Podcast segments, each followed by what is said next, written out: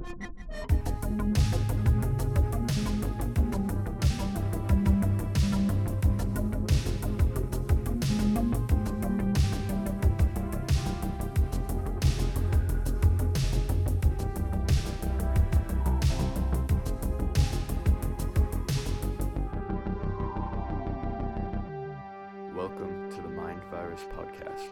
I don't know. Should we call this one specific conference? I mean, that was my my thought. You know, there are, there are some people who have conferences that are more general in nature, maybe to a broader audience. This will be like a specific thing. Yeah, yeah, we'll see how specific we a get. specific. Definitely, I, I'd like to confer a little bit with you. and in the in in in that uh, in that uh, mode, I'd like to say that as you- as a person confers, don't you like have like an exchange of ideas, like back and forth, like there are multiple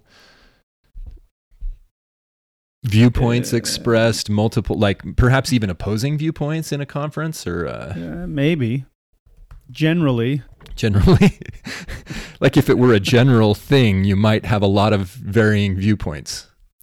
But if it were specific we'd only have a single viewpoint?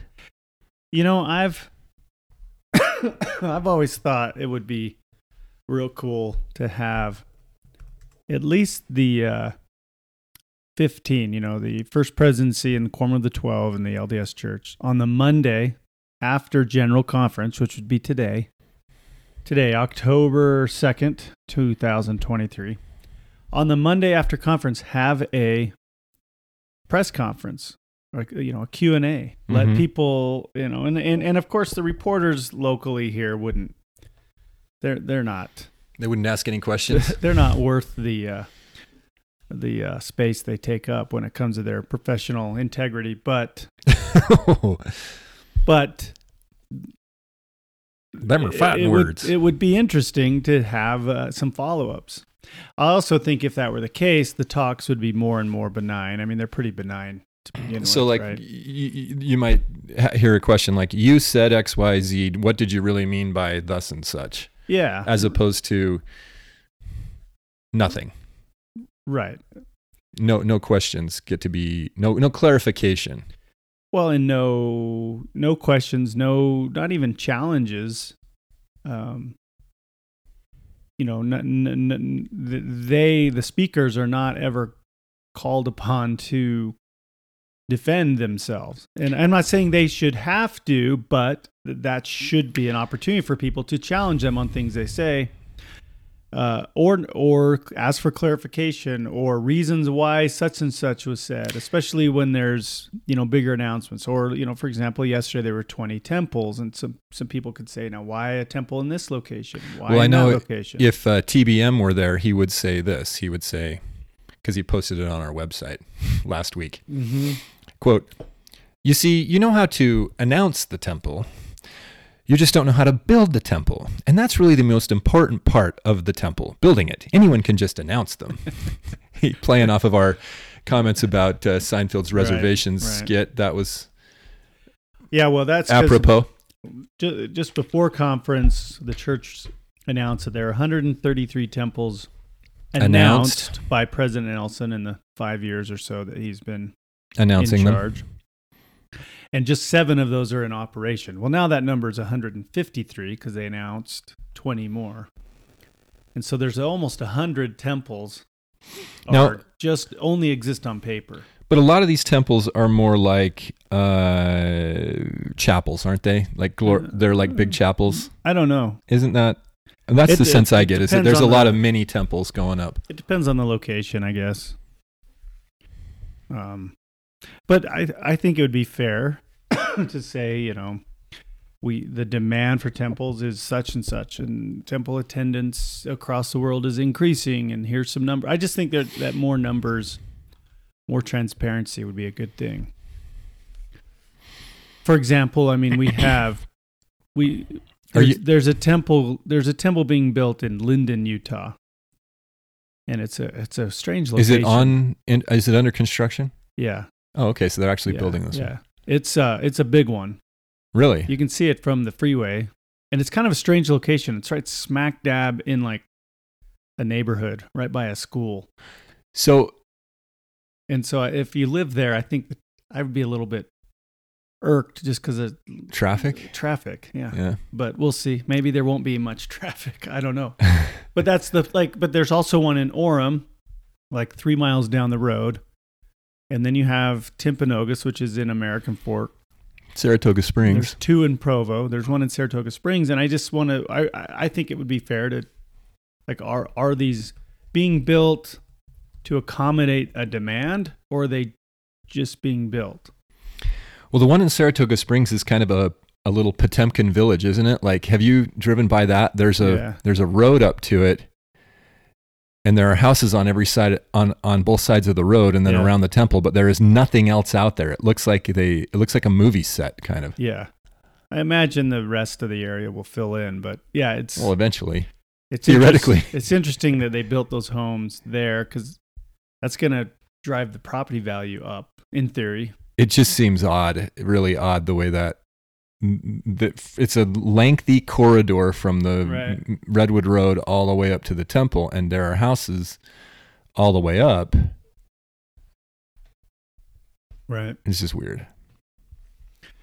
But anyway, yeah, there's a generally conferencing going on. I think you're right. A conference should uh, accommodate You questions, know, I was answers, while conf- differing viewpoints, dialogue.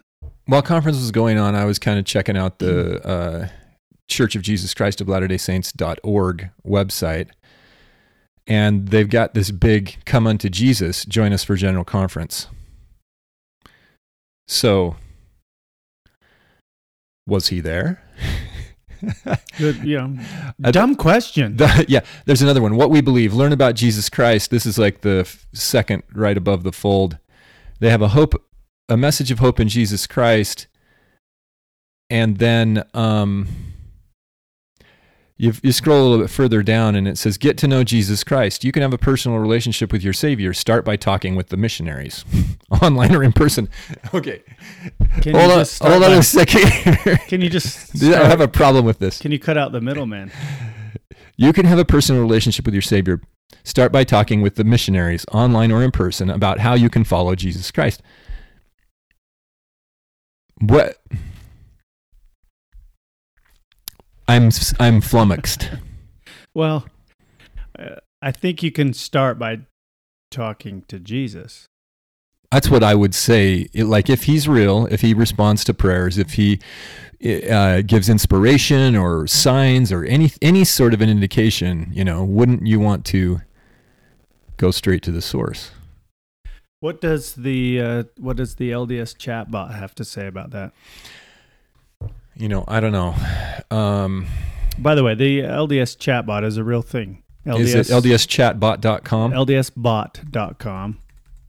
Okay, I'll It pull it up. a chat GPT powered uh, LDS chatbot.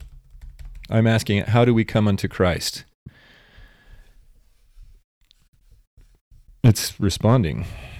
It does that. It's typing it out. As The if it doesn't already, it should just hit it, it. Rather than making it look like he's actually typing, I wish these bots would just bam, throw the whole thing at you because it's so, it's silly. This LDSbot.com is a project of the B.H. Roberts Foundation, by the way, which I don't know a lot about. Okay, so I'm gonna we'll post a link to it, but it's ldsbot.com. How do we come unto Christ? Coming unto Christ is a lifelong process of developing deep, uh, Uh, developing a deep personal relationship with Him. Here are a few key steps: one, faith in Christ, believing in Jesus; two, repentance. We need to turn away from our sins and strive to be more like Christ. Three, baptism and receiving the Holy Ghost. Jesus taught we should follow His example and be baptized. We receive the gift of the Holy Ghost after baptism. Four, enduring to the end, continually making efforts to live as a follower of Christ, keeping his commandments. Um, number five, loving and serving others. Okay, so I'm just going to do a quick word search on this page for the word prayer.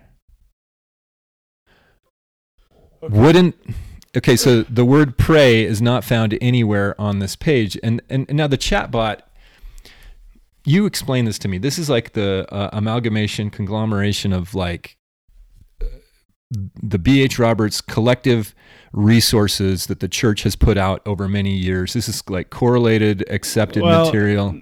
It's the B.H. Roberts Foundation is the people behind It says it's not affiliated with the Church of Jesus Yeah, Christ of Latter day not. Saints, but the point is that it's using approved materials, right? I'm sure it is, and and I don't know much about the B.H. Roberts Foundation. So I, I, they have a few other like Because online this is- projects as well. I remember this is kind of what I was taught at BYU about the doctrine of Christ that it's first faith, repentance, then baptism, Holy Ghost, and then enduring to the end. That's what I got in a religion class. hmm that that's what it was. But uh, so to come unto Christ, though, I mean, what shouldn't prayer prayer be like a one?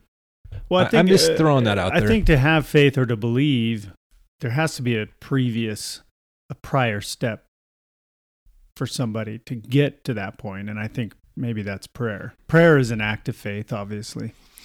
Well, sometimes people will just say, "Well, just have faith. You just need to have faith. You need to believe." But there's no like, "Hey, talk." Cry out to the the Book of Mhm. Mormon describes people crying out unto the Lord. hmm in multiple places, right? In fact, that's the whole thing with Alma and Amulek. Uh, well, Al- Alma on the mission to the Zoramites, I think Amulek was there, and he he does teach. Usually, Alma and Amulek is when we talk about that, people are thinking Alma chapters eight through sixteen at Ammonihah, right? So I'll clarify, but in chapters thirty to thirty-four ish, that's where you get the whole faith discussion and the Mhm. and the Zoramite underclass is has been kicked out of the synagogues, and so they don't think they can worship God. And and Amulek, I think, is the one who says, "Look, pray, just pray, wherever you are, in your closets, in your fields, you know." Right. And then uh, that episode in the prison is that in Helaman, where um, the later Lehi and Nephi, the brothers, see the angel, and, and the rest of the prisoners hear the voice, and they're like, "Cry unto the voice, cry unto the voice," you know. Right.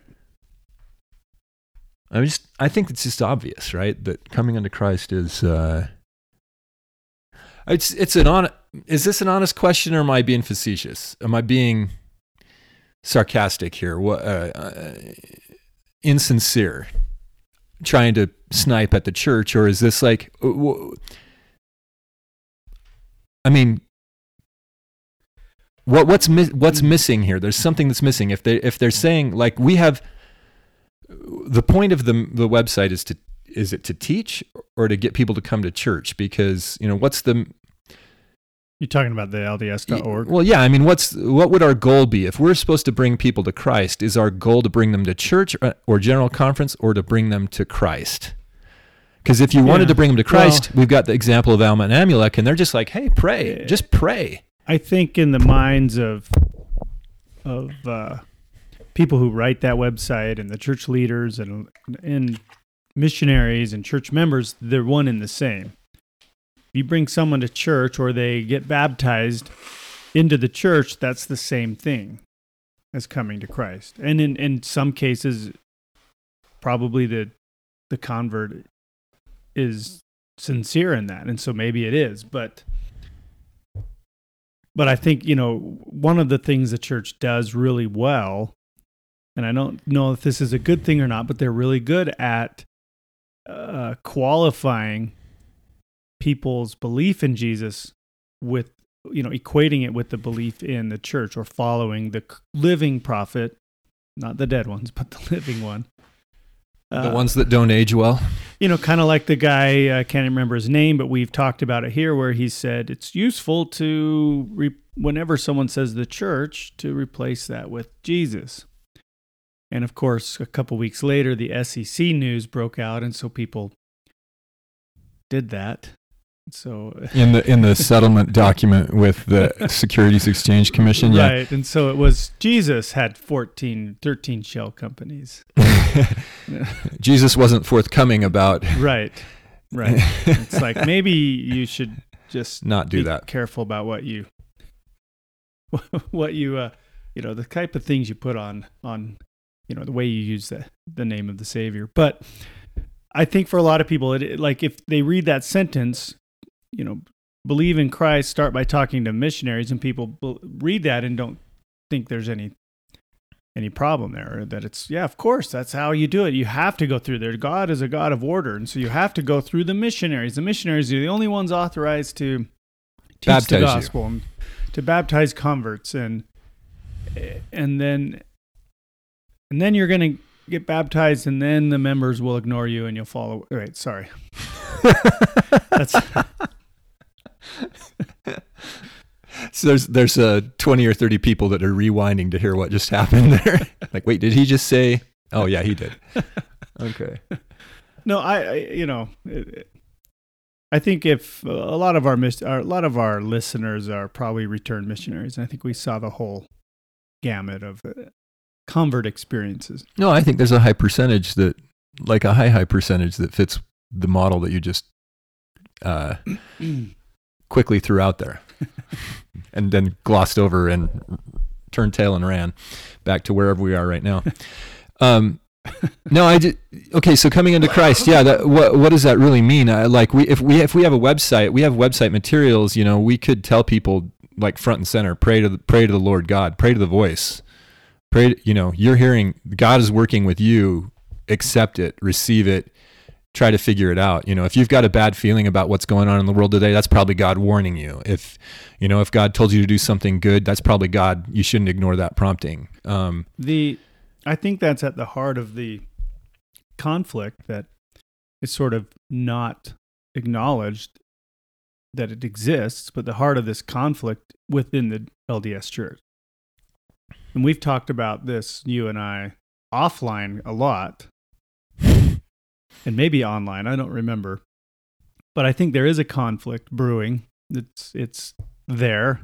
You probably have it's experienced it in your own ward or, or community, especially if you're in Utah, where you know the ward has different little factions, and it's really along political lines, I think, too.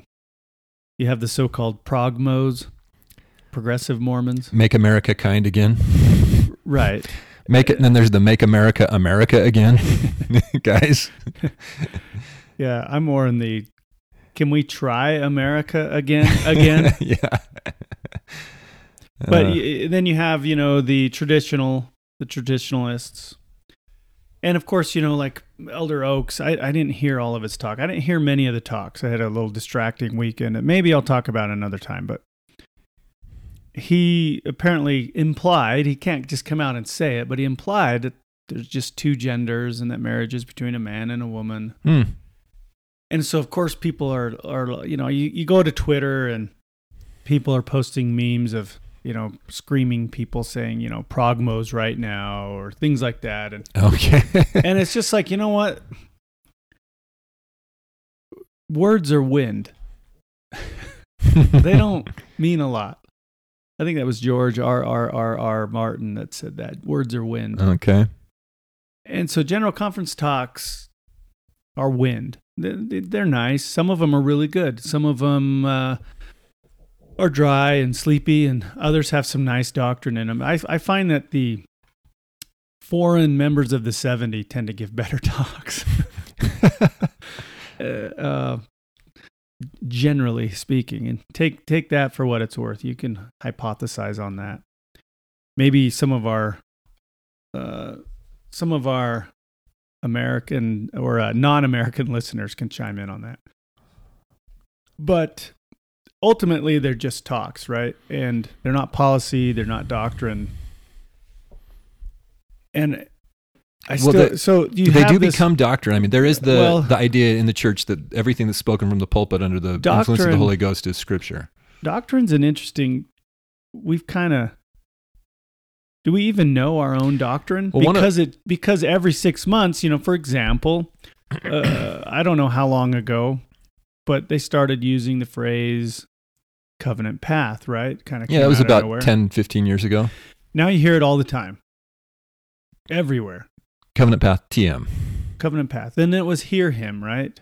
And then you hear, hear you heard that a lot, and those sort of become doctrine in the sense like we've always walked the covenant path. even though we've never used that phrase and and also what is the covenant path what what does that actually mean and you might get a different answer if you asked 50 bishops in uh, 50 different countries I think states if you asked, I think if you asked the lay people, like the well, we're supposed to have a lay clergy, but if you asked just the regular rank and file, you might get a different answer. But I think the bishops have a clear understanding of what the covenant path well is. Well, I think what they might say is what you just iterated what you talked about there you know faith repentance baptism holy ghost and then they would tack on temple attendance yeah, they would put they would they would go baptism, priesthood if you're a male, and um, then temple ordinances. So initiatory endowment and But- sealing. What? Okay. So most members of the church who are active receive their endowment in the temple before they're 25 years old. Is that the end of the path? Well, what we were told in our priesthood meeting was that what do you do when you get to that point? Well, you go back and help other people. Mm-hmm. And um, it was interesting because we, we had what I call a PowerPoint from on high. So this is where the stake or uh, somebody has this, and this was a funny one because it, it wasn't from totally on high. It wasn't from Salt Lake. It was from like the, the stake president. And we had little stick figures. One in the bottom left hand corner was you, and then in the top right hand corner was God. So it was a stick Well- figure with a crown. Not me specifically. It was Well- the viewer. Yeah, it was you, Y O U. yeah, It the- was you. It was the viewer. It was the person. Yeah. The the audience. Yeah, not you. It wasn't. It didn't say Bobby Flood on it. It said you. Y O U. You ever seen that clip with Laura Ingra- Ingraham? And her guest says, I was watching an episode of You. And, and she interrupts him. Wait, no, I've never had you on before. Wait, what are you talking about? An episode of me? He's like, no, an episode of you. And she's like, me? I never said any of these things. Not you. I was watching the television show You. I, I don't understand. It's, it's, this is why. there's a TV show called You, Okay. and it confused her. Anyway, I've interrupted you. Yeah. No. No. It's okay. You. You've interrupted me. Who's on first? Oh, that's so good for today's gender pronoun confusion. So you- Who's on first? Abbott and Costello. It is brilliant. Um, So I was just saying. you had your count, your your stick, Stick figures. figures. You had the us down at the bottom of the mountain. And then at the top right, you had God, and you knew it was God because he had a crown on a stick figure. okay, And then there was a line drawn up, and the question was, how do we get there? And then Yeah. they drew out the covenant path, and it was baptism, uh, ordination, and then endowment and sealing, right?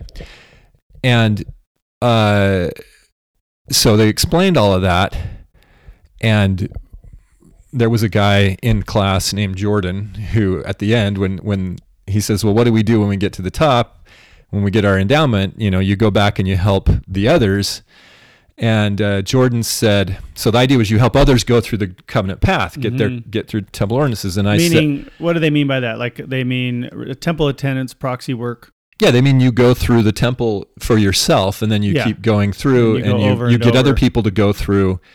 Right. and get there, get all the way to the Okay. sealing, and that's how you get to God is to do the temple ordinances, right? That's Right. what they said, and they said when you get to the top, when you get your sealing, you go back and you help other people to go through the covenant path, which is to get your to get all these ordinances to get your sealing right? okay, And um, I'm with you. there was this guy Jordan in the class who said, "Well, since we know that uh, the temple ordinances are allegorical and that they're really a blueprint, the temple is the template, the temple is a blueprint, and we don't want to mistake the blueprint for the actual building. We know that we must, in reality, walk the path and and uh, encounter God."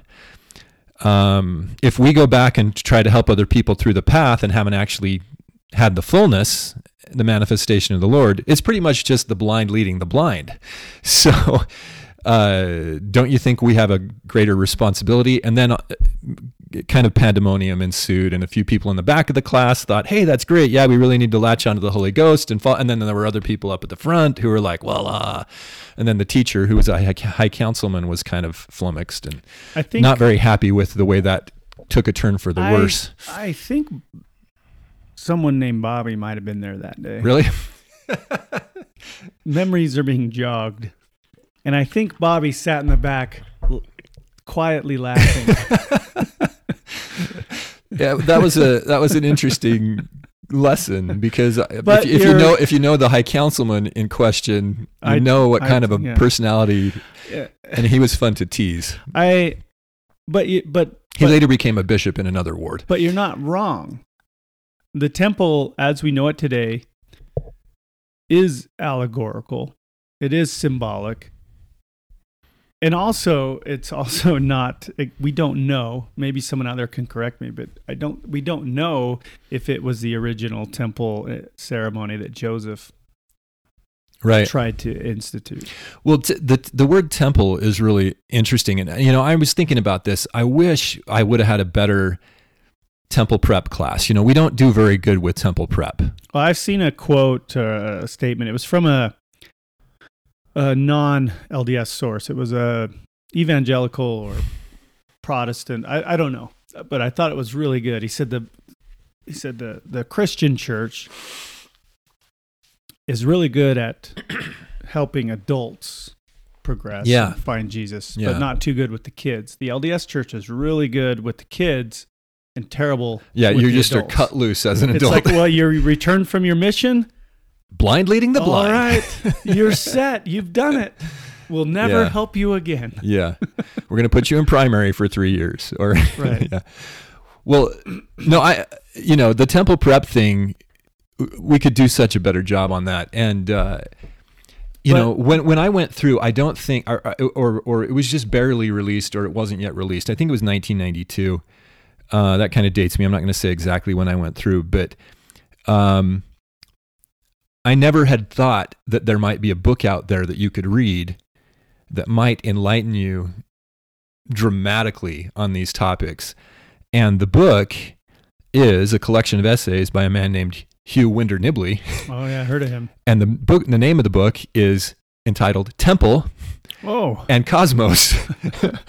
well, listen, and if you, listen. we as a culture, we've taken that title, those two words, and we've we've erased one from our vernacular, and it's not temple. yeah, right, it's the other one. And we've kind of erased uh, Brother Hugh as well. yeah, un- unfortunately, his. I, I was reading that the other day. I, I, I was reading through it again. This this book, Temple and Cosmos, is amazing. It's sitting on my amazing. sitting on my bedstand right now. Yeah. Just the first chapter. kind of dusty. If you were to just take the kids through the first chapter of Temple and Cosmos, it you know it would help so much. He explains in there that the temple is a template. He explains that the temple is a scale model of the universe. He explains a, a lot more about it. He says you go there to get your bearings hmm on the universe. Now, I think FARMS edited that. It should have said cosmos. It should have used the word cosmos because the cosmos is a little more mystical than the Mhm. universe. Like when we think universe, we think of the physical Yeah, the solar system. solar system, yeah. And and cosmos and cosmology, cosmology can be talked about in that way, but cosmology can also be talked about in a metaphysical way mhm. and we've we've kind of gone through this a little bit before we talked talked around it talked at it directly in some cases on the podcast but cosmos comes from the greek verb kosmeo and it means to order or to organize so the cosmos is the thing that has been ordered or organized which could be physical but in the case of mormonism we have this great talk the king follett commonly known as the king follett discourse it was Oh, the yeah. april 7th 1844 last general conference address that Joseph Smith gave, and he said, some, Heard of that? yeah, he said something like this. It, it was a month after King Follett's funeral, so right. so he was prevailed upon by some of the family members to teach kind of the same material, and the subject, of course, was the dead or the hereafter or the greater, you know, expanding our view to something greater than just our limited uh, the limited present, right? That we're we're caught up in the visible that we can see, the physical world. And in it, he said, you know, God finding he he, he said that God Himself was a, an exalted man, like an individual like us, that had gone through a process of refinement to become a glorious, fiery God, and that He sits enthroned in yonder heavens, and that that's a great secret. And He said it plainly. And then he, he went on to say that God, finding himself in the midst of spirits and seeing that he was more intelligent than they all, he saw fit to set up laws. I don't necessarily like the word laws. I would use the word a system, but he set up laws by which the others could progress to become like him. And that's what cosmos really is in the metaphysical sense. It's a system of progression. It's the thing that was organized in the beginning. And so the mm-hmm. temple, it being a scale model of the cosmos, is supposed to teach us something about what we're caught up in. And if we could just tell the kids that, you know, and just tell them, you know, hey, you're you should consider yourself to be Adam or Eve when you go through this. You're you're walking the path unto Jesus, which involves getting more light, you know, Right. uh, interacting with the Lord, interacting with messengers, finding true messengers, exchanging tokens, going to the veil, speaking with the Lord, exchanging signs and tokens, exchanging information, ultimately to enter his presence. I mean, if, uh, it's given me chills. I'm, I'm getting shaky thinking about it. This is like really cool stuff. This is, if, if only we could be that clear in temple prep class. And all we Well- got to do is start with Hugh Nibley's book. I, I think. When when did he write Temple and Cosmos? In Well, the sixties, seventies. well, a- the the essays were written along the way Right. during his career, and then they were compiled into this volume in the early '90s. because I believe it was 1992 that it was released, but I I'll, I'll double check. You The- keep talking. the the temple has changed a lot over the since 1990. It's changed again recently. 1992 was when it was released, Okay. January. And and just and and I kind of said it jokingly when I said we've kind of eliminated that word cosmos from our Well, no, we don't. We don't but, talk but, about but it. we have we have, yeah. We we don't we don't talk about th- that sort of aspect of of Joseph Smith's teachings, uh, the scriptural teachings that kind of allude to this stuff. We don't speak in those word types of words anymore as a culture, and and the leaders are right there, you know, leading the charge where everything is very um, everything is very focused on staying within the the system provided here the the earthly man-made system which what is what this kind of covenant path idea entails. Now president nelson did introduce a new catchphrase which yesterday which i guess is a, a nudge in the right direction kind of I, don't really like the catchphrase but he said it 69 times in his talk give or take. I haven't counted yet but he says think celestial and he just kept saying it and saying it and saying it. was like almost like neuro linguistic programming It I'm like, was uh, pre-recorded, right? no no I, I i think yeah i think maybe Because he he had a bad fall. yeah but they recorded it in the if it was pre-recorded they put it in the they did it in the conference center it like in a setting where it looked. Or- yeah and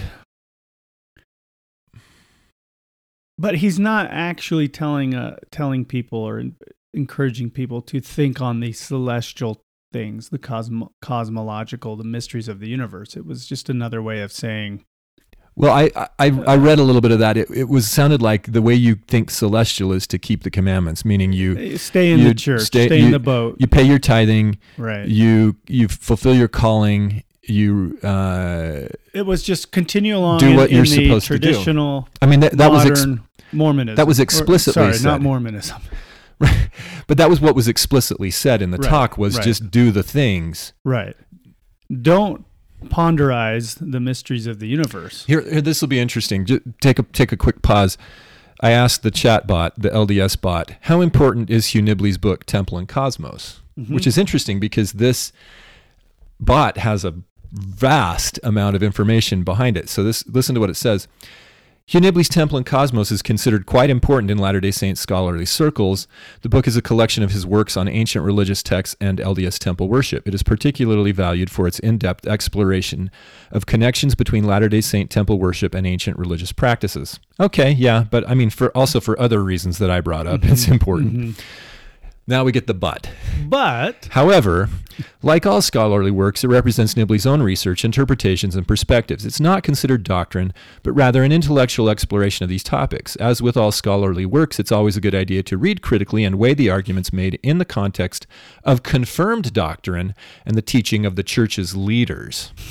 Ultimately, faith in Christ and his restored gospel is a matter of personal testimony. Keep seeking understanding through prayerful study and asking God for guidance. Well, okay, that's thank you for that last sentence.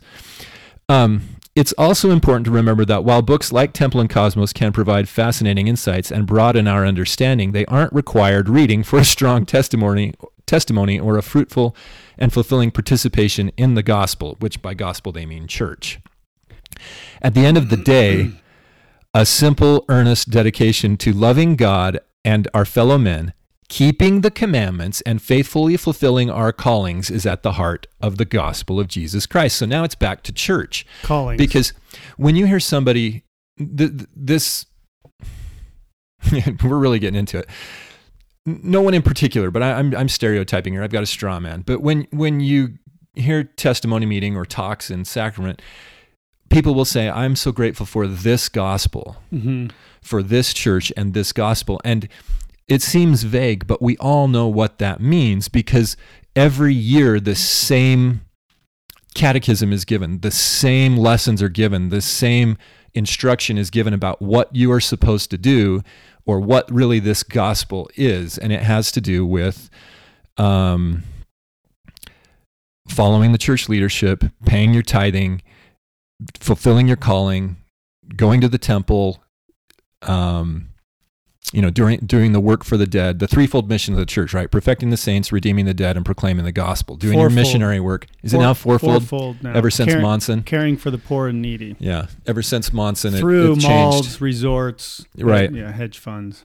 But that's w- w- w- the word that that's why the, on its face, this sort of an answer seems somewhat benign. But if you're um, uh, if you've grown up in the LDS Church, you know what keeping the commandments means, and that's why when President Nelson says "think celestial," and then he loads it up with all of the, you know, what does it mean to to think celestial?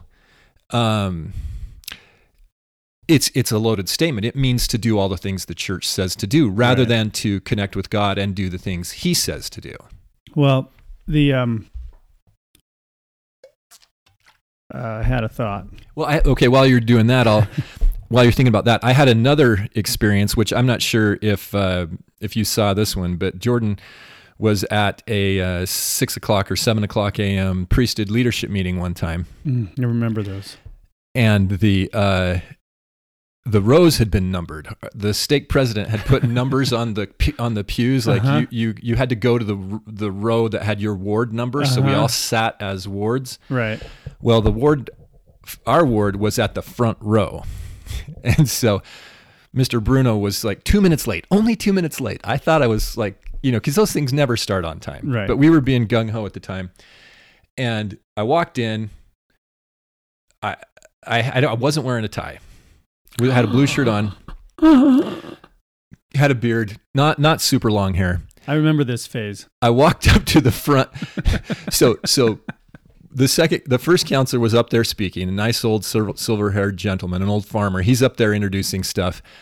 And and I walked in to the front row in front of everybody, walked right up to the middle on the front row. I looked at him, I looked back at everybody else, and I sat down. and then I stayed there for the duration because the elders quorum guys were supposed to stay in there for the breakout session, right? And in our in our elders quorum um, breakout where they were having the high council teach us the guy gave a lesson on abiding in christ you know and he was using john chapter 15 and the true vine and stuff and and um it, it was like okay we're, we're supposed to abide in christ abide in christ now how how is it that we abide in Christ specifically. What is it that makes us abide in the true vine? And and um, you know, so there's the PowerPoint from on high up top with the grapes and you know all the stuff that he was teaching, and he wanted specific examples of abiding in Christ, and um, everybody starts talking like. Uh, Well, they start giving examples. Go to the temple. That's how you abide in Christ. Um, you you uh, do your home teaching. That's how you abide in Christ. You um, Magnify your calling. magnify your calling. You can you can come up with all of these right. on your All, own. all of the phrases, all of the things. Yeah, and then uh, I'm trying to find the scripture here while I uh, while I'm I'm reading, but uh,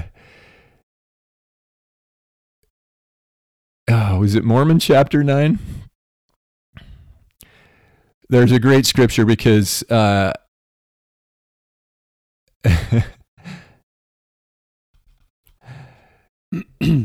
While he's looking, I remember. okay, here's what here's what it said. Okay, here's what it said. ahead, So everybody went through all the things. You know, go to church, pay your tithing, um, go to the temple, do your calling. Um, you know what? You've been in this situation before. Mhm. So then I raised my hand and I said, "Well, here, uh, this is what it says in the Book of Mormon, chapter nine, verse twenty-four. It says, "These signs shall follow them that believe. In my name they shall cast out devils; they shall speak with new tongues." They shall take up serpents, and if they drink any deadly thing, it shall not hurt them. And they shall lay hands on the sick, and they shall recover. That's all hypothetical. It's all hypothetical. Theory- but just imagine, just imagine the con- contrast. That's what I, I'm starting to yell into the microphone because it gets me excited. Just imagine the contrast. Well, right. It's like you got, it, and and you've been to those meetings. They're dead. They're like trying to pull teeth.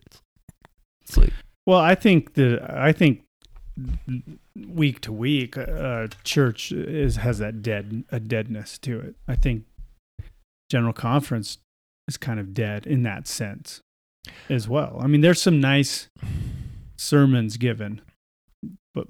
Well, is it the, is it because of the attorneys that they don't want us quoting that if you drink any deadly thing, it will not hurt you, or you'll take up serpents? I oh, mean, probably, probably. And I, I and I'm also and, I, and I'm uh, to be honest to the listeners, I'm going okay. Yeah, I'm not sure I want to take up serpents and drink deadly things. Yeah, it's I not, also not on don't. purpose. I you know? don't think that means we're that not you should- recommending that. I, I heard people during the uh, the clot shot era. I heard people saying, "Well, President Nelson has said this is a godsend, and he said that it's the only way to defeat the pandemic." And I I have concerns about it, but I'm going to take it anyway because he's promised me I'll be okay.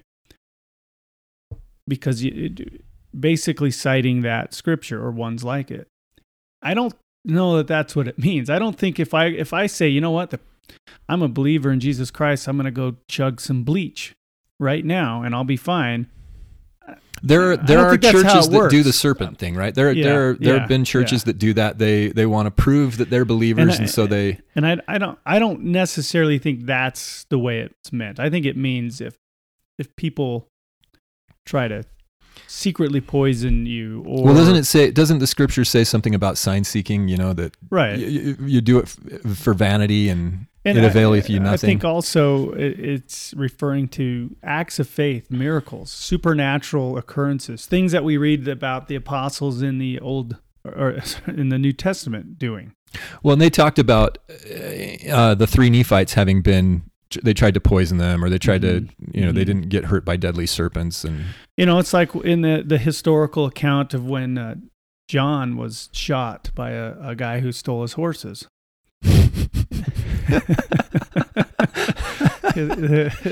this is this is much much further in the future after the uh, Right, the coming of the Lord. So it's like nineteen hundred years after. there was an account, a fictionalized account read on the podcast a couple of weeks ago. But uh, I, that chatbot answered about Temple and Cosmos is interesting because it contradicts the the Doctrine and Covenants, which Uh, encourage us to learn from the best books. Ask it what it considers the best books. Is Hugh Nibley not in the category of best books? I guess yeah, I'll ask that right now. So I'll just say, is Hugh Nibley not in the category of the best books as recommended by DC88?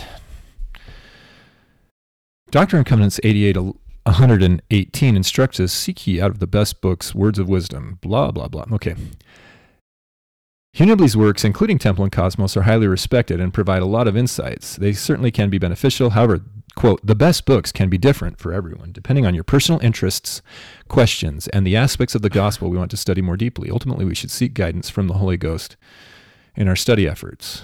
It's also important to remember that scholarly works, including those by Nibley, are not official church doctrine. You said that before. Yeah. They can provide valuable insights, Is- but should the- but should be considered with prayer and in light of the teachings of modern day prophets and apostles and the standard works. is uh, are the lectures on faith official church doctrine and take i guess we uh, taking the chatbot's own advice uh, the chatbot is not an official spokesperson of the church either but uh, he's drawing from uh, data you know databases and information that is official what do they say about the lectures of faith okay. The lectures on faith are a series of seven lectures on the doctrine and theology of the Church of Jesus Christ of Latter day Saints. They were originally included in the 1835 edition of the Doctrine and Covenants, but were removed from it in 1921 by a committee of the church because they were deemed to be more instructional than revelatory in nature. Because of this, the lectures on faith are not considered official church doctrine, but they are still studied and respected by many Latter day Saints. Now, hold on a second. What's the preface? Oh, I'll just ask the chatbot. Quote me the preface to the 1835 Doctrine and Covenants. Quote me the preface to the 1835 Doctrine and Covenants. Oh, it's thinking. I'm sorry for any confusion. does it not have that in its- okay, this its is totally copped out. Okay, I'm going to ask. I'll ask Google. Preface to the 1835.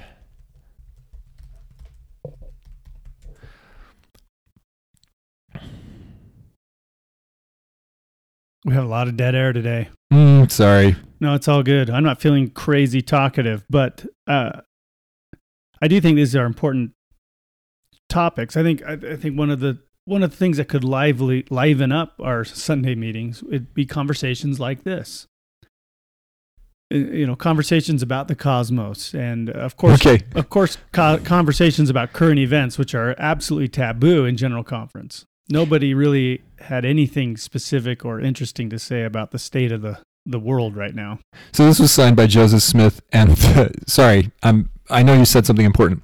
I did, I did. Getting back to it later. Dear brethren, this is Joseph Smith's and the first presidency signed their names to this. Dear brethren, we deem it to be unnecessary to entertain you with a lengthy preface to the following volume. This is the 1835 Doctrine and Covenants, which Hmm. starts with the doctrine portion, which is the lectures on faith. Right. That's the doctrine portion. Did I just yell that into the mic? hmm Okay. Sorry for the if I'm blowing out the levels here. We we deem it unnecessary to entertain you with a lengthy preface to the following volume, but merely to say that it contains in short the leading items of the religion which we profess to believe. The first part of this book will be found to contain a series of lectures as delivered before a theological class in this place, and again in consequence of their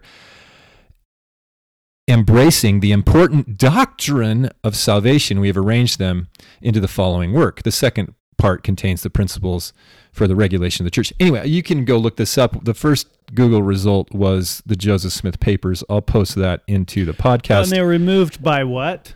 A committee. Uh, uh, oh, wait. I thought it said it removed by revelation. No, it says, and here's what it, yeah, it's re- removed by a committee, but Who was It- on the when I asked him to quote me the 1835 preface, it says, "I'm sorry. It's important to note I, that as an AI, I sometimes get mixed up and might not quote exactly." That being said, the 1835 edition of the Doctrine and Covenants, the preface generally speaks of the importance of the revelations contained in the book, and emphasizing that they come from God and they express His will. For the most accurate text, I would recommend checking out a historical or digital copy. This is it gaslit me. I just got gaslit by the LDS chatbot. it's like I got Google pointed me to the the Joseph Smith papers, Yeah. which says, in short, the leading items of the religion which we, Joseph Smith, I think it was Frederick G. Williams and Sidney Rigdon and some other guy, right? Profess to believe. Um, let's see who who signed this. Oh, Oliver Cowdery, Sidney. Okay, so Oliver Cowdery, Cowdery another who Mhm. had the keys of the kingdom. So Mhm. Joseph Smith Jr., Oliver Cowdery, Sidney Rigdon, and Frederick G. Williams. February 17th, 1835. We do not present this little volume with any other expectation than that we are to be called to answer to every principle advanced in that day when the secrets of all hearts will be revealed and the reward of every man's labor will be given to him. What the heck? Hold on a second, chatbot. the preface generally speaks to the importance of the revelation, emphasizing that they come from God. For the most accurate text, go to the source. Yeah, we did. We did. Thank you very much. I'm going to, should I paste it in for future reference? Here it is for future reference, chatbot. You can try. You can see if it'll learn from you. No, it won't take my advice, I'm sure. I'll forego that. But uh, okay, what did you want to talk about? I just okay. So you you you're the one that asked me to ask it if the lex- lectures on faith are official church doctrine. Well, I, I just think this idea is interesting about what what exactly is and isn't Now, church doctrine. I was going to point out we have a, a listener of the podcast. Hopefully, he's listening today.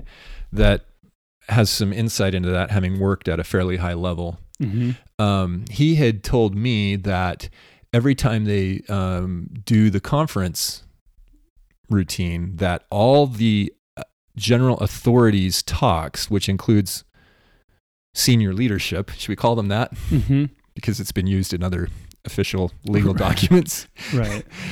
First presidency and quorum of the twelve. Okay, so including senior leadership, um, that their talks are run through a uh, a group in the church uh, hierarchy that checks. It's like a correlation committee that Mhm. checks to see if what they're saying is doctrinal, and depending on how high ranking the officers are, they'll either, you know, let them know that they have problems, or they'll tell them, hey you you know you're introducing new doctrine do you really want to change the doctrine or introduce the doctrine so if they're high enough up they get that option to change or introduce new doctrine and they consider that that's, there those is, are the words uh, that they that's, those are the words that he used was that it, it was doctrine So, the, in other words, there is no church doctrine, well it's whatever they say it is. right? Which means it there isn't any. It's i just, think that's the pro- it's just the wind blowing. You know, it's the leaves blowing on the in the wind. well this is why a guy like and, and i guess i'm got a preface here we're not endorsing any any of this stuff but a guy like denver snuffer would get excommunicated for pointing that out in in his book passing the heavenly gift that Right. that's essentially what's the main driving force of the church right now is follow the modern prophet Right. Which is a tenuous position because anything can change and we've and we've seen that we've highlighted that uh, recently on the podcast where like last conference there was the the quote like you know the words of old prophets don't age well Right. is that am i misquoting that isn't that pretty much what yeah, they said Pretty much. It was Elder Haney, I believe, and probably the worst talk I've ever heard. But he said that the words of old prophets don't age and increase in value like comic books or baseball cards. or car collections Something or like something that. like that It's like what? so the point And, uh, my and maybe I'm maybe I'm misinterpreting his his intent, but I, I I immediately thought when I heard that I immediately thought of the Savior's words. Great are the words of Isaiah. But then there's the part that everyone forgets to quote, you know, when the Savior said, Great are the words of Isaiah, but not as great as my comic book collection. Search the words of Isaiah, for they have been and they shall be. Um, who gave that? Who gave that advice? That talk, No, who gave the advice about Isaiah? Great are the words of Isaiah. Jesus. Oh, okay, You remember him? but that's a, he's a dead prophet. It's it's it is a Sorry, ten, it is a tenuous position, and and the church like the church is threading a whole bunch of needles right now, but that culturally, socially, doctrinally. if you're you know if you're thinking we're nuts and you're not you know you you're you're chafing at the tone of the mind virus show today tell us honestly is that not the main driving um, doctrine of mormonism is that the, the current prophet gets to say whatever that we follow the current prophet and that they could they could turn this whole thing on a dime. We could become Seventh Day Adventists tomorrow if they said to, right? Right. Or and and uh, granted, I know you're out there saying no, they would never do that because Jesus would never say that. But would you? Well, uh, we have to we, we- have to consider that like they're cozying up to the United Nations right now, and uh, in, in the '60s, in the than- '60s, the church was saying that the United Nations was a satanic organization. Like uh, It's more than senior leadership was saying that. cozying. I mean, they're funding huge. They're, they're they've sent tens of millions of dollars to UN and UN affiliated programs. This is what uh, Snuffer pointed out in his book. Like he tried to contrast pre-polygamy or uh, with the. So you had he he he put the uh, the history into four different phases. You had while Joseph Smith was alive, and then you had the polygamy era with Brigham Mhm. Young up to the first manifesto and the second Mhm. manifesto. So you had roughly 21 years there between 1890 and 1911, where right was it 1904 the second second manifesto I think was 1904, but in 1911 they actually excommunicated apostles Matthias Cowley and uh, John Taylor Jr. Mm-hmm. because you finally had a majority of non-polygamous first pre- or uh, senior leadership. So uh, uh, quorum of 12 apostles, right? Mm-hmm. And so what we had was during the era of polygamy, you had uh, the doctrine was essentially that, and you can find um, there's a lady named Michelle Stone that does a podcast, 132 questions or problems or something like yeah, that. Yeah, I've heard of that. She's done some really good articulation. You also have Rob Fotheringham's work on, you know, whether Joseph was a polygamist, which is a good good thing to look at. But it look, it's pretty clear from the historical record, no matter what kind of official pronouncements we get, that those people believed that polygamy was required for the highest levels of exaltation. Mm-hmm. And then after the manifestos, it became no, you're excommunicated from the church. So there's an example of the church turning on a dime and going the opposite direction. Right. And then he, um, Snuffer pointed out that the next phase was from was post manifesto Mormonism, which went from you know roughly 1910 to the correlation movement of the 60s, and then we have so you have one, two, three, and then the the correlation era of modern of Mormonism is what we're in. We're in the correlated era I, I would say we've, we've where we just follow the prophet. I would say we've we're transitioning into a new era. And what's the what are the characteristics of the new era here? I'd call the it new era is uh, actually the na- was the name of a magazine. Yeah. I would I would say we're entering a post Mormonism world, a post Mormonism period, where more and more we are drifting f- oh, farther away from the founding doctrine and teachings of Joseph. So not just it's not just a polygamy issue that we're shifting on. We're actually making a 90 degree turn away from Book of Mormon The, the or book, the Book uh, of Mormon. I mean, temple uh, worship seems to be huge, right? But they've changed the. Yeah, the the temple has become this the center of our religion. But and and and, and I saw somebody. I th- I think in the way we do it, it isn't. It isn't the best way to do it. I think it's become almost like the temple is an idol. It's a it's a giant walk-in idol, and people believe and are taught to believe that you're you're right with God as long as you just go there once in a while and do some proxy work for somebody you've never met, Well- somebody that maybe never even existed. Are we teaching that the temple is a template?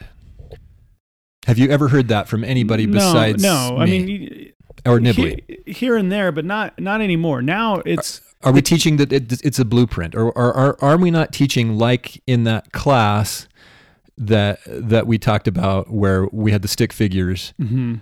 That that's the end to get sealed in the temple, and then you go back and have other people do right. it. and that- that's what we're that- teaching, That right? is go the on end. the and covenant that's path. why I see this a lot too out there. That uh, when it comes to the church finances and the vast wealth the church has, people say this money is necessary to continue the building program, which is temples, Mhm. and the missionary programs.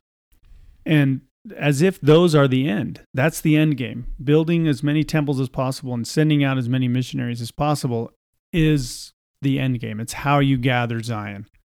Well, uh, but others would argue that the point is that those two items will result in the charismatic experiences that people are supposed to have to come unto Christ. To actually, Right. there, there are people that will argue that that will result in knowing God.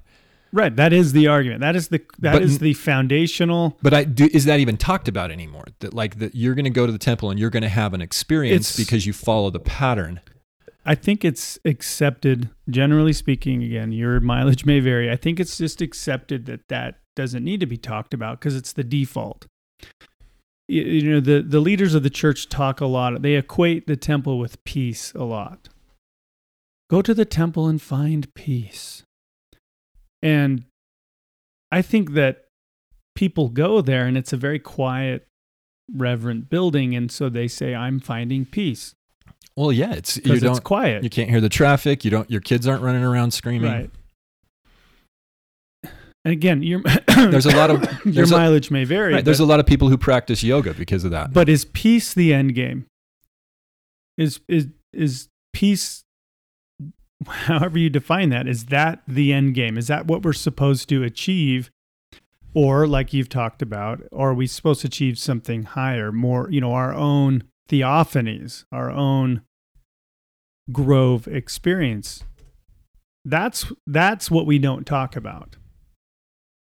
Uh, we don't talk about like we used to about becoming joint heirs with Jesus Christ. We don't talk a lot about the the eternal progression, the the nature of our souls, you know, the intelligences that we are that grow and progress and become like God is, you know, like So- Joseph taught. So, so we're in this we're in this post Joseph, post Mormon. I don't even know what to call it. Like, So we're, basically- we're, we're not allowed to say we're Mormons or we practice Mormonism. So, what are we? Are we So- LDS's LDS Christianity? Let me sum up. I- It's if you follow the church's um, prescriptions and follow the prophet and and go to the temple and do all the things that we know that we're supposed to do as we're taught through the correlated materials, then we will have peace in this life. We'll have peace and happiness, and we'll be happy. But that's not true. But that's what the okay. But that's what they're teaching, right? Yeah, and that and that that that, peace will be um, sort of an anchor to your soul that that you'll know that you're saved because you have the and, and, yeah. you'll also have temporal peace and and happiness because you've you've followed all the uh Well, there's the a- steps to have that there's a big dosage of prosperity gospel thrown in there. But and then if we don't have peace, it's because we're being tr- tested and tried, and we should be grateful for being tested and tried. And uh, I have mixed feelings about that, but it's it's something my my grandpa used to gripe about a little bit. Oh, here they go telling us how great our trials are again. Do we ever teach this knowledge saves a man and in the world of spirits no man can be exalted but by knowledge so long as a man will not give heed to the commandments he must abide without salvation. If a man has knowledge he can be saved although if he has been guilty of great sins he will be punished for them. But when he consents to obey the gospel whether here or in the world of spirits he is saved. What does that mean? Knowledge saves a man.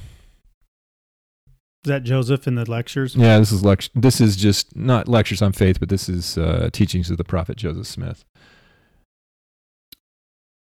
I think we we kind of teach that, but again, like everything is couched in this sort of wrapping paper of the modern living prophet.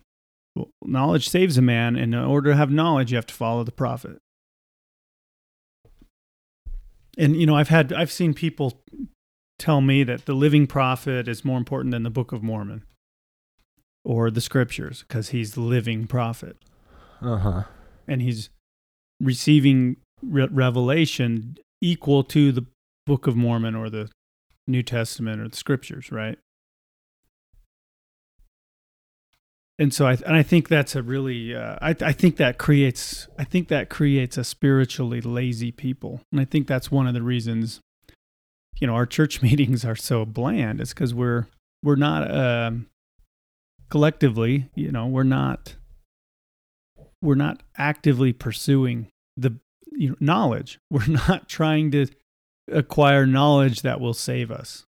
Because what we don't the church thinks very little of us as as truth seekers because look, we have come follow me, which is a product.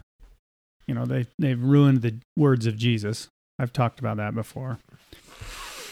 Come follow me is a curriculum and it's very few people are going to go beyond what is what they're told to study in that. So we're you know, and it's very um it's uh very light. It's a it's a diet curriculum, right? It's very light. It's very easy to follow along with.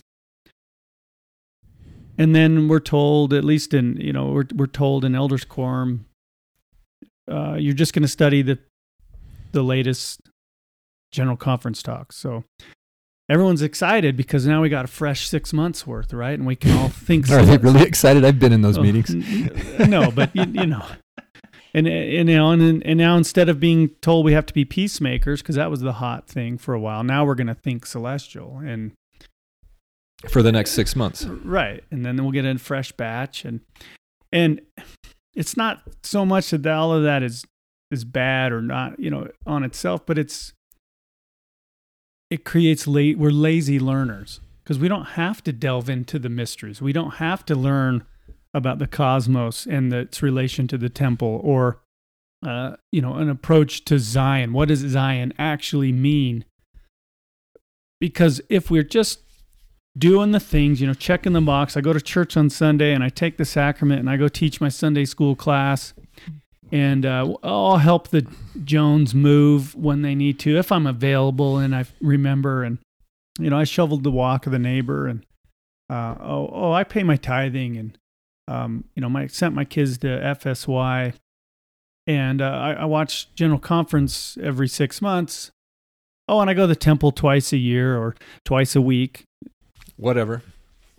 That's it. You're done. You're just you're on the covenant path and you're cruising along the yellow brick road cuz and there's You no don't have to do it. anything else. That's it. That's the right now that's the pinnacle of the modern Latter-day Saint is to just sort of effortlessly wander along this so-called path do we ever checking say off boxes. do we ever talk about working out our salvation before God with with fear and trembling? I mean, have, have you ever heard that? I think Have we uh, heard that in church recently? I don't think so. I th- I think one of the indicators of the, of this is the lack of people like Nibley or Truman Madsen or John Hall in the church today. The religion teachers at BYU, the ones that I've been exposed to recently, I had some good ones when I was there. Interestingly, one of the very best ones I had was a layman. He wasn't a professional religion teacher. Mhm. He was just a guy who wanted to teach, and I don't know why or how, but Mhm. BYU gave him a course on the Book of Mormon, and I happened Mhm. to sign up for it because I knew this guy's brother, and I, and I, in fact been kept in touch with that instructor. We share some interests, and so I run into him now and again. But regardless, he he was very good. Um, but the modern day, you know, t- two of the most popular professors of religion at BYU are. Uh, should we name names? You can do whatever you want. It's your podcast. This is a specific conference. Well, I'm it's- conferring with it's you. uh, Brad Wilcox, who I've met and, and know a little bit, and Hank Smith, who I've never met. Mm. They're they're the popular teachers right now. Yeah, and uh, Brad's very charismatic. He's now in the he's in the general young men's Charismatic in what sense? I mean, do you feel like he's Well, really he's- inspired, or is he just he's outgoing and he's he's a good I- speaker? I don't want to get too much into it, I guess publicly, but but he's also gotten in and he said some controversial things recently. And Hank Smith on Twitter during the height of the pandemic was like, "We have a guy," and he posted Oh, a yeah, yeah. picture of President Nelson. I know a guy. And I said, "I also know a guy," and I posted a picture of Jesus. hmm And I understand that can come across as a little bit uh, arrogant and self-righteous. Obnoxious. Uh, but I was also trying to make a point, like, because he's like, yeah, our prophet, our our leader was a is a physician. It's like, well, he was 50 years ago, but Jesus is the master physician. He even compares himself to that. Like, we we yeah, you know a guy, but we know the ultimate guy. We're supposed to anyway, and I just think we're just missing the mark. And and so these these scholars, so-called scholars or religion teachers are coming up in this system of just the prophet, the prophet, the prophet. And I've heard Brother Wilcox say similar things. It's just always the prophet. Always follow this guy, this man, follow the man, follow the man. And we're, I ran we're it- missing the mark, and that's Yeah. why we it leads us to being lazy learners, incurious learners. Right. Well, uh, unconcerned even. That Oh, yeah, wouldn't yeah. wouldn't All that well. wouldn't that be a pretty um serious feather in the cap of the adversary if he got us to be unconcerned when we really should be concerned. You know, wouldn't Right. that wouldn't that be a huge strategic victory for him to to make people think they had achieved the goal when they were far from it. The I would liken it to climbing up the top of a mountain. Um, you get to the parking lot, you know where the trailhead is, and you start walking along, and you run into a big group of people in a meadow, and they say, "You're here. You've arrived. Congratulations!" Right? And every once in a while, somebody comes back down from the top of the mountain, says, "Hey, you're missing the point. You should keep going. You need to keep walking." And the crowd says, "Oh, don't worry about them. They're just a little bit enthusiastic, or you know, we've Yeah. excommunicated that guy. He's not part of us. He's lying. Yeah, he's not telling the truth. I mean, He didn't see what he says he saw. yeah, but if, that's what's really going on, is that we're we're stuck in the meadow and we're really supposed to be climbing the mountain, then I think we have a serious problem.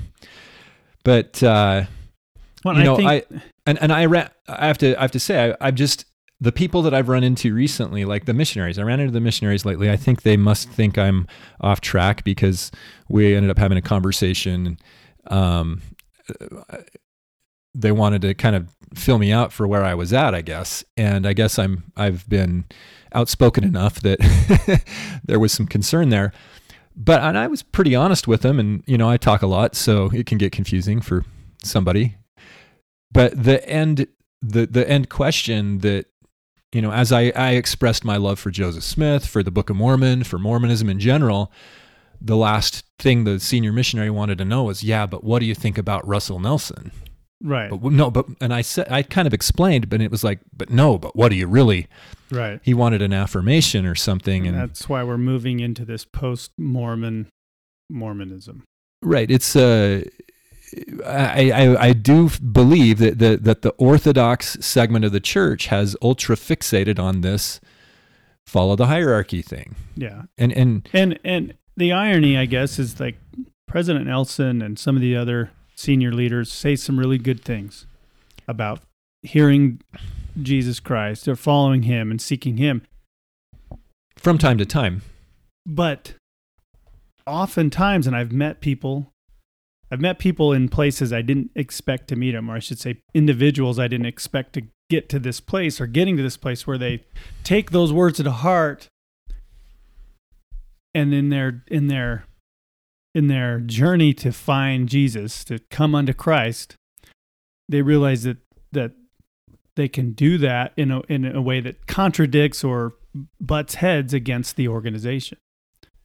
And that's where this there's this conflict happening in the church right now. right? uh, Can, I just read a little bit of TPJS here? This is like this is page two seventeen in the copy that I've got, um, and and it's under the heading "Men are saved through obedience to knowledge." Okay, this is Joseph Fielding Smith's interpretation of the notes that he had, but listen to this okay just have an open mind Uh, don't put any don't throw anybody under the bus think of everybody equally based on rank position you know any you know th- their position in life or in in the economy you know in business or whatever. Let's just all be equal here. And and and does this not apply to us as relates to knowledge? This is kind of going to be long but listen to this. This is what joseph said and I, I don't think we're immune from this. He says, We have thieves among us, adulterers, liars, and hypocrites. Hypocrite, of course, means an actor, someone who's a pretender. He says, If God should speak from heaven, he would command you not to steal, not to commit adultery, not to covet, nor deceive, but be faithful over a few things. As far as we degenerate from God, we descend to the devil and lose knowledge.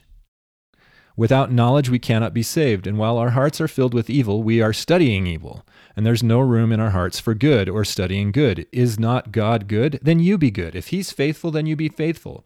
Add to your faith virtue, to virtue to virtue knowledge and seek for every good thing. So this is a big thing. Like what is the knowledge we're talking about? This this goes back to chatbot not wanting to be enthusiastic about Hugh Nibley, right? Okay.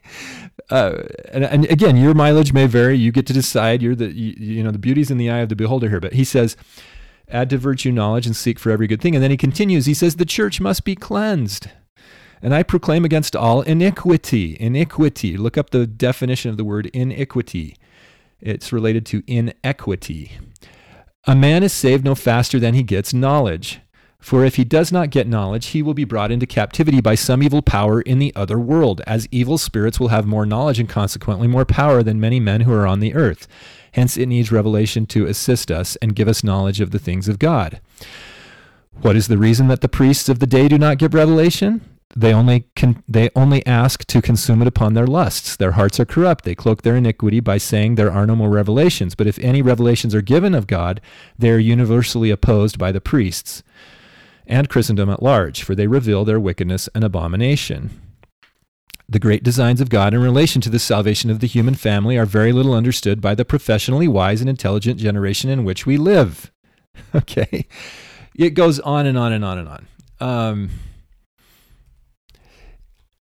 iniquity. Let's make sure.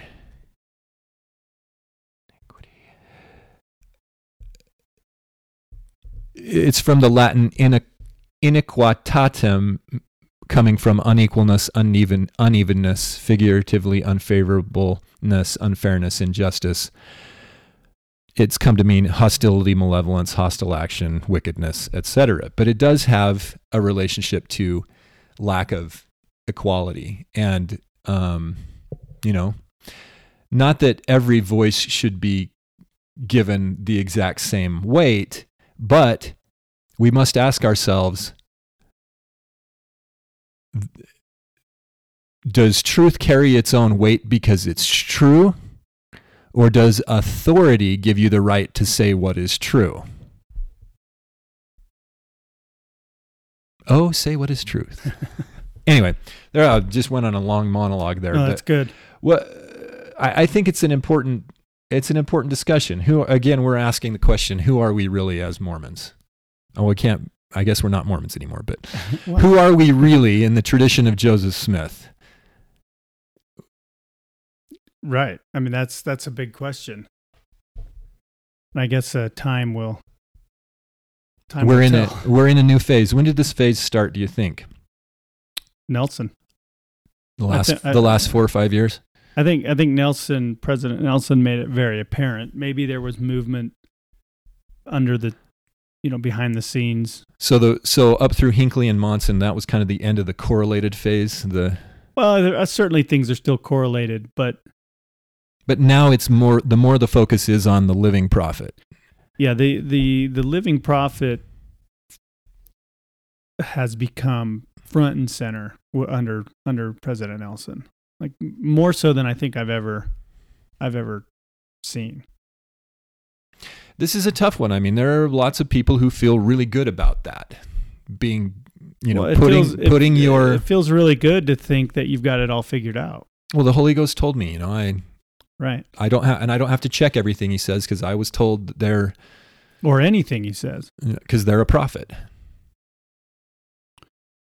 So, um, yeah, I, I just think uh, I, I th- this is something that uh, maybe I'll be proven wrong on, but I, I feel like the, I feel like the Lord is preparing people to survive without the church in their lives, and I don't know what that means or how that comes about. But if you feel that, I think I mean everyone's different, right?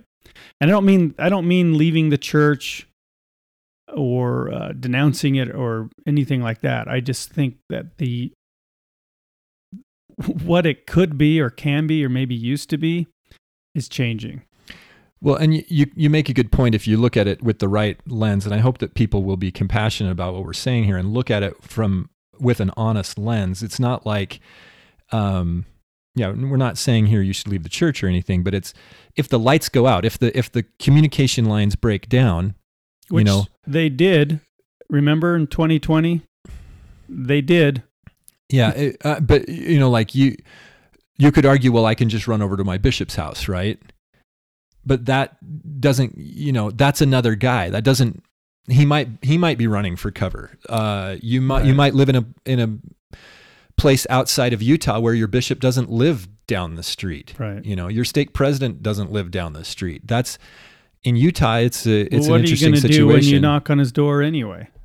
you're going to ask him well what should we do bishop Right. but there's no and he's going to say well we haven't gotten any word from higher up Right. so just stay in your homes and and hunker down i mean Yeah, I mean, we we were told to do that already. Remember, and I, and I know it was different from place to place, but in our particular situation, communication was stopped it just stopped for yeah. months, for like three months, and uh, you know, if we look at the scriptural examples you've got guys like lehi who he had to leave. God had to talk to him specifically. There was a time when he was told there was a problem and then there was a time where he was told he had to leave because they were going to kill him and jerusalem was going to be destroyed you Mhm. know?